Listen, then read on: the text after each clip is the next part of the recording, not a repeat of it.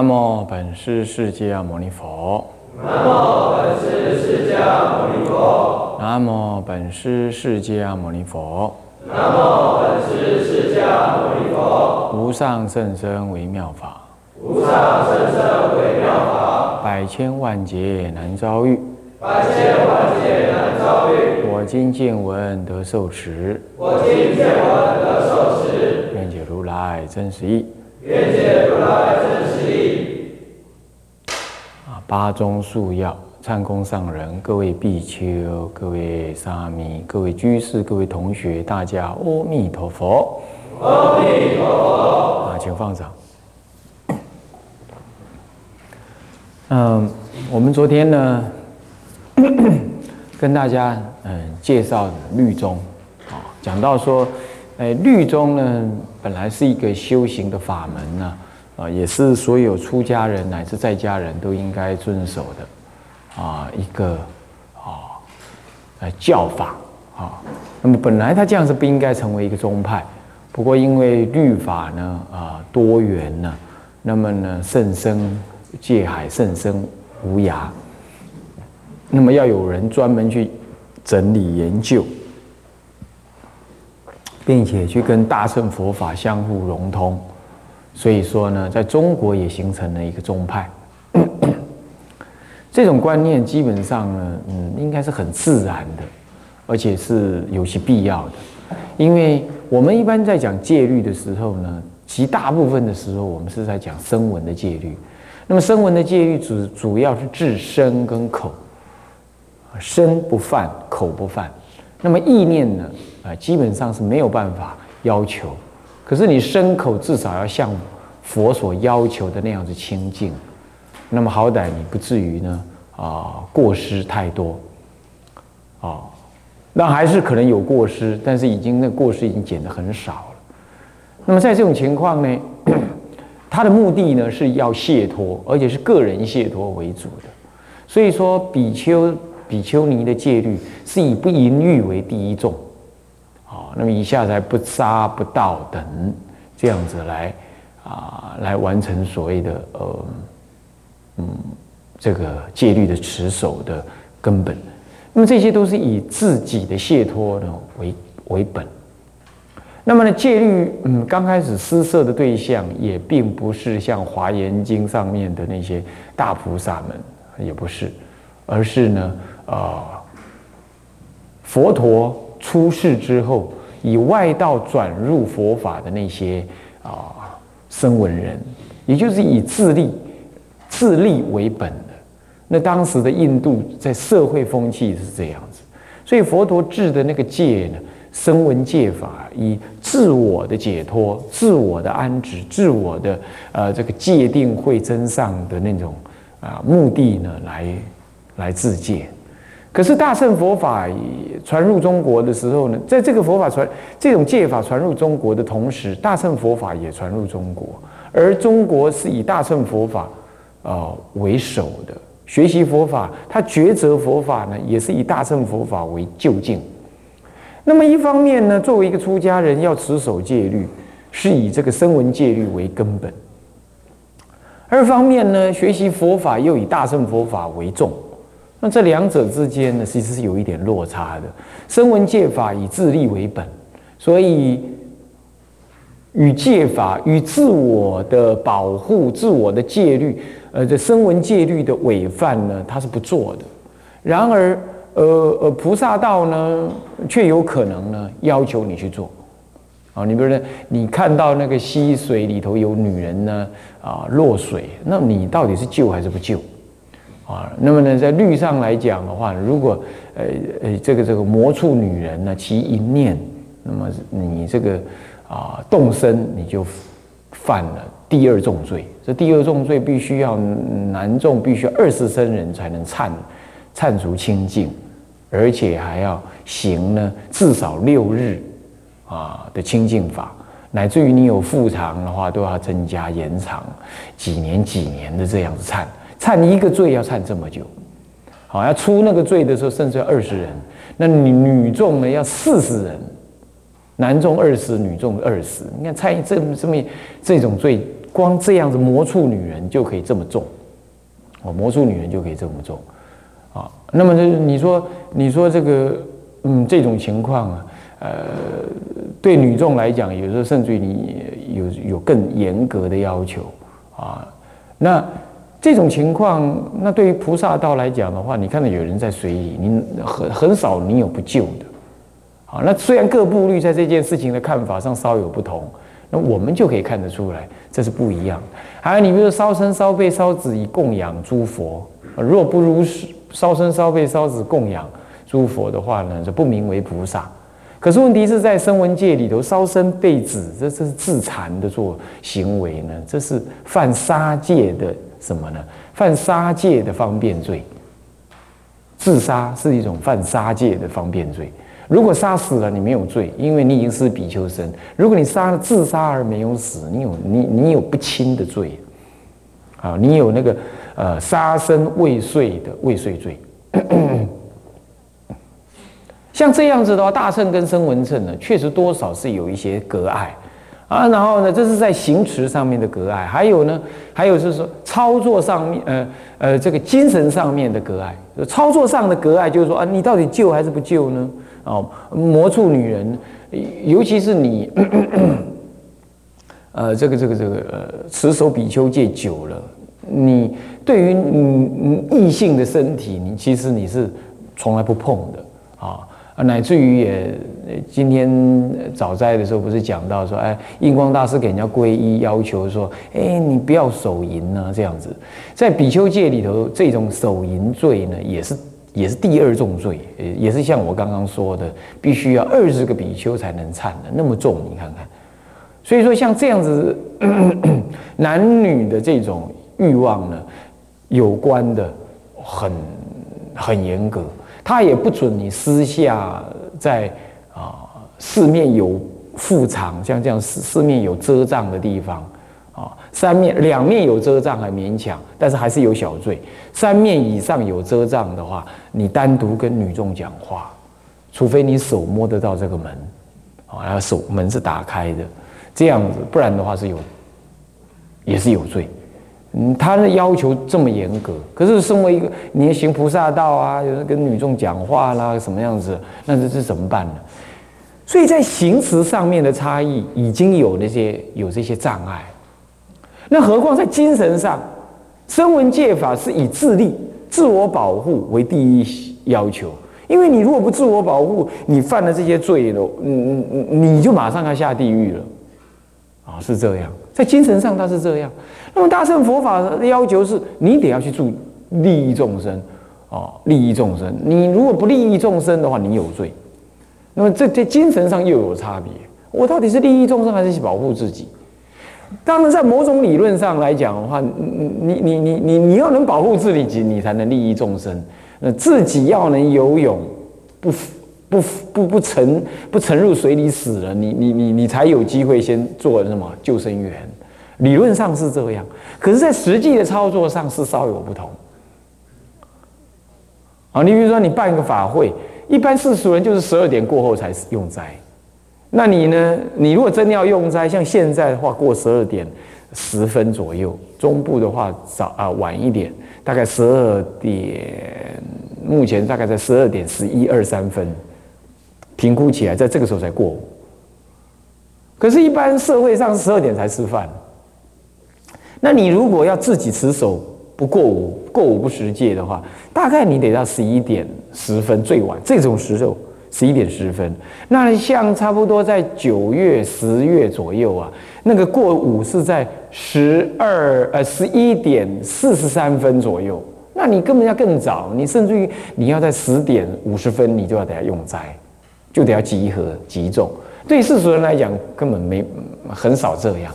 那你办个法会，人家那么远来到这大概8、9点了，能念个几天的几小时、1、2小时，你大概就得吃饭。有时候还得要做午供，那时间上就有点错，很逼。如果那个时候你在办法会的话，像这种时候呢，你都会面临到底是利益众生呢，还是先保护自己的这种问题。一般戒律为主的道场，我注重戒律的道场，他会选择后者，还是先保护自己才利益众生。基本上大乘佛法也是要求这样。大乘佛法的戒律说，摄律仪戒、摄善法戒、饶益有情戒，这三大戒。以摄律仪戒就是以律仪要摄持，律仪主要就是指声闻戒法的身口违犯，身口不犯。但是这个呢，就是一般的说法上这样。但是弘一大师也承认，大乘戒跟声闻戒还是有几条呢，他认为的几条是根本上是有对立的。那么这种情况好了，以当时佛法传入中国，大乘也传进来，声闻律法也传进来。你一方面你身为一个比丘，你得要有行比丘应有的戒律，就是不管你是不是大乘人，你就是比丘，你就要守比丘的戒律。你当时登坛宣告我要做比丘的时候，你就同时宣告了你要守持比丘的戒律。你是大乘不大乘，你学不学大乘都一样，你都要守持。那么这精神上是这样子。那么可是问题是又要行菩萨道，这行菩萨道有时候也要牺牲自己，那这两者之间怎么取舍？这种问题你势必要将声闻戒法上纲扩张，并且在某种意义上建基在一个大乘的基础上，那么声闻戒法也就不再只是声闻戒法。这种事情，全世界的佛教只有中国佛教完成了这个工作。当然，我们可以自己这样讲了。6年前、7年前，我到达隆萨拉去，召开一个密教的戒律会议，是由达赖喇嘛所主持的。那么呢，他主要的问题是在讨论关于藏传的比丘尼能不能恢复，或者能不能透过汉地的比丘戒法来给予恢复藏地的比丘尼身份的这个问题。也就是他询问了关于藏地的汉地的比丘尼戒律传承到底有没有断的这个问题。那么他问了很多很尖锐的问题呢，来到台湾。那这个问题当然有海公上到下海老法师呢，他回答，那我负责在文字上面做这个论文啊。那么呢，我们到那边开会的时候，我们就把说，因为我们祖师有将这个戒律经由这样子的一个大乘佛法的一个深化，并且将它转制成为一个当分是声闻戒，可是它旁通大乘这种观念。也就是说，戒律不能只是看成小乘，它应该是当分确实是小乘的，也就是说它确实是小乘的，可是它旁通大乘，它有思想是旁通大乘这个观念。这个观念主要建立在戒体的概念上。哇，到藏地里头这么一谈这个事，藏人根本完全不相信，也不接受这个说法。他说哪有这种事？戒律只有佛才能治人，哪有你们祖师说了就算了呢？啊，那是不，我们呢有改过的只有几条跟几条。17条有改有修正过，这都是有所本大家开会的。那不能像你们这样，既守4分，又守5分，又守生其律，又守十诵律。那么呢，你比如4分律里头呢，没有捉持金钱戒说净这回事。换句话说，4分律，你如果守4分律的话，你根本一切出家人只要手摸钱就犯戒，你只要拥有钱就是犯戒，你不能拥有钱，因为他不容许你拿钱说一个净法。哎，那就表示能拿钱，是这样。但事实上，根本说一切有部律呢，是容许你这样，是容许你这样。后来我们都依着根本说一切有部律来说净。虽然呢，在根本说一切有部律是南山律师那个时代没有的，那是义净商战才传入。可是根据南山律师的精神，他引了很多4分以外的5分律、十诵律、生其律，来补强4分律。他的观念是，都是佛说的，都是从我上堂课不是讲吗？都是从80诵律律分5部，是5部律师各自以他认为合理或能持守的，或者觉得有价值的，他把它结集出来。换句话说，这部律有的，那部律没有。在南山律师的看法，应该都是80诵律有，只是这部律的律主不取。这部律的律主呢取了，你比如说金钱说尽，那么四分没有，就认为四分的部主昙摩德，昙摩德就是法藏部，还是叫法藏啊？法藏部呢，他怎么样？他认为不应该着实金钱，他这件事情他从严，所以他不取可说尽的那一部分。可是呢，根本说一切有部律呢，他弘扬很广，跟说有部律后来弘扬的非常广。他面对的群众太复杂，有的群众根本就是怎么，他没有因缘供养你饮食，他可能衣服也没有，现钱没有因缘，他就干脆供养你钱。这种情况可能他就容许，在某一个记忆之下，认为说佛陀曾经开许，他就把这件事情给写下来，就记录下来。所以跟说有部律，它里头就有所谓的金钱说尽这件事。那么在蓝山律师的看法来讲，这都会是佛说的啊。那时代已经离佛那么远了，你还只取说这个四分没有，那你就只能守四分的律呢？这是自爱难行，所以宁可怎么取某一部律有的方式。蓝山的精神本来就这样，本来就有这种精神在。虽然他当时没看到，可是依南山的精神，他会是这样的。南山本来就引了各部律的用法跟做法，他是有说明的。他认为这是各部律都有，所以从南山立场来说，中国呢到了南山律师呢，是他大大的发扬了四分律，但是他不唯一只遵守四分律，他融入了其他部律。他就认为说，这是因为八十诵律当时分章成五部，同时传进来，我们为了让他能够持守，同时也能够对照大乘的精神，他有了这个精神，他有了这个取其他部律来补本部律不足的这种做法。那么这种做法到底可不可呢？在律学的专门研究上来说呢，可以讨论，有人认为是不可的，因为我受的是四分的戒体，那么因此呢，我的随行就依着四分，才能护我受四分的戒体。可是问题是，以南山的立场来说，什么是戒体？戒体只有一种，不会是你这部律讲的戒体是那种，我那部律讲的戒体又是这种，这是你只取认知不同。可是就南山的立场来讲，戒体只有一种，那就是什么？一种八识当中，你在受戒的时候，你所发愿、所成就的一种愿心的种子，落入在你的八识当中，而种子就是一种推动的力量，在事后它具有推动你防非止恶的一种精神力。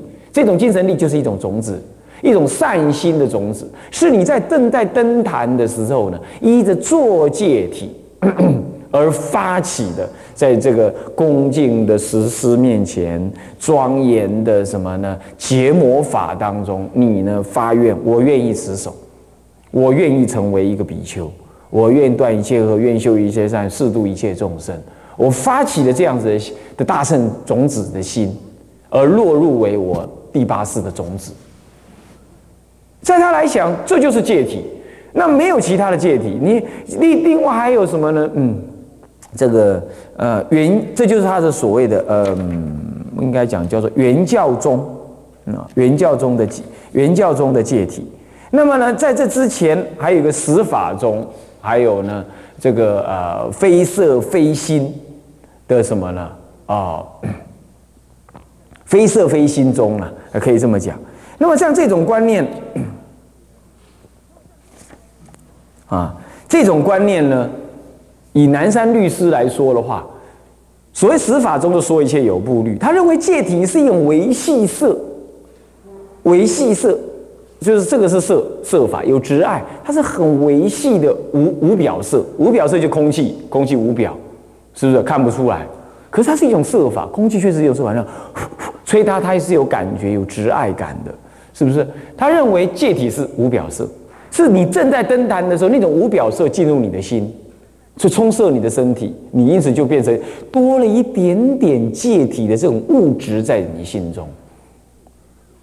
那么另外呢，在四分律里头，他就认为说，它是非色非心，它不是色，它也不是心，因此它可以增长广大，可以再增加的。因为刚开始呢，说一切有部律，他认为是有表色，它是一种它是无表色，是维系的色法。他认为戒体一受就永定，就好像是这个东西给你了，那就这个样子。 放在你口袋里，放再久也不能增加。我再怎么磨它，我也不能把它增加广大。可是到了四分律的话，他就认为说，戒体是非色非心法，啊，非色非心。那因此呢，它可以增长的，非心，但是它也非色，所以非色它不固定，所以它可以增长。因此戒力戒体是可以。 增长广大，还可以再重受的。其实戒体就只有一种，怎么会说成两样呢？就是因为他对于法的认知不同，所以戒有部律认为心是空，心以外的一切诸法是实法，所以戒体是心外之法，所以它是实法，因此它是色法，是这样。可是到了原教中，是南山律师通通认为这不对，他认为呢，其实这就是什么八识种子。 是一种你的愿心种子啊，愿心种子本来就可以增长广大，是心法，是一种种子法，种子法。这个呢，在印度的声闻律里头是根本不会有的，因为印度声闻律法通通以色法或者非色非心法为根本，因为它根本那是小乘啊，不是大乘啊，大乘才有种子义啊。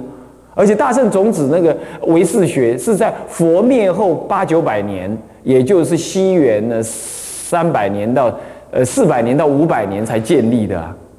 那个时候，然后到了西元10世纪才传入中国，才被道宣律师所看到。那是在之后的事，所以他有了那种借着种子义的这种观念，因此他就大胆的说，那。 恒武师所说的戒体呢，是需要修正的，应该修正为啊心法，这种子义。那藏传人呢？藏传人一开始就把它认定为那就是声闻法，再怎么就是声闻法。那声闻法就是不能动，而且是佛说的。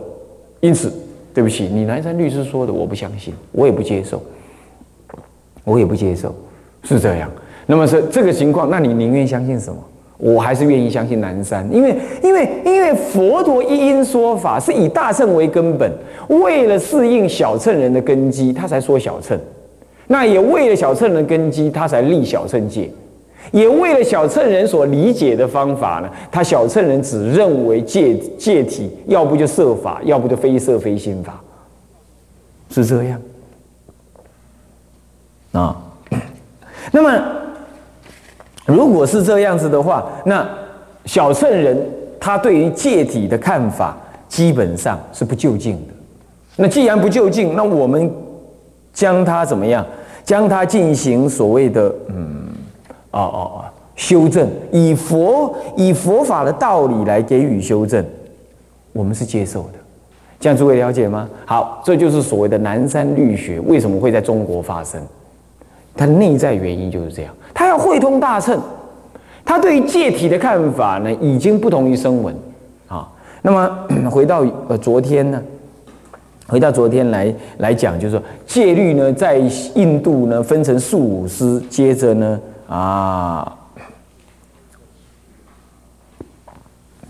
接着就形成了这个恒武师的这个观念。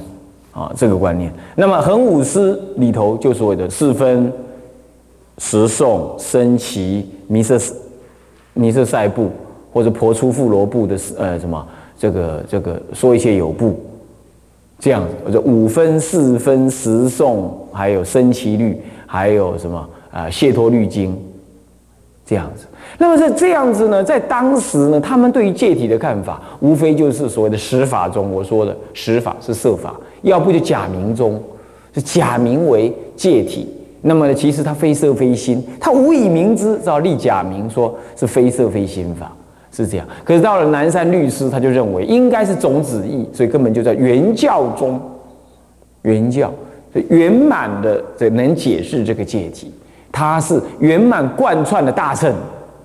在南山律师的看法，你在声闻界上面的比丘戒所得的戒体还不究竟，必须等到你登菩萨坛的时候呢，登菩萨坛宣告你手持菩萨戒，你那个戒体才真正圆满。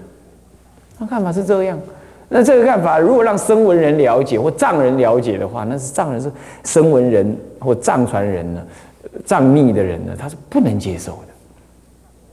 因为在根本的佛在讲到声闻律上没这样说，没有这样说，可他就敢大胆的这么说，而我们还是宁可相信这个大胆的说法。为什么呢？因为这种说法在本质上面并没有违背佛的大乘的教说，同时呢，他也并没有贬义属于声闻的戒律，这样了解吗？他还是非常注重的。他只是把它当作是一个什么大乘戒律里头的1/3舍律仪戒这部分啊。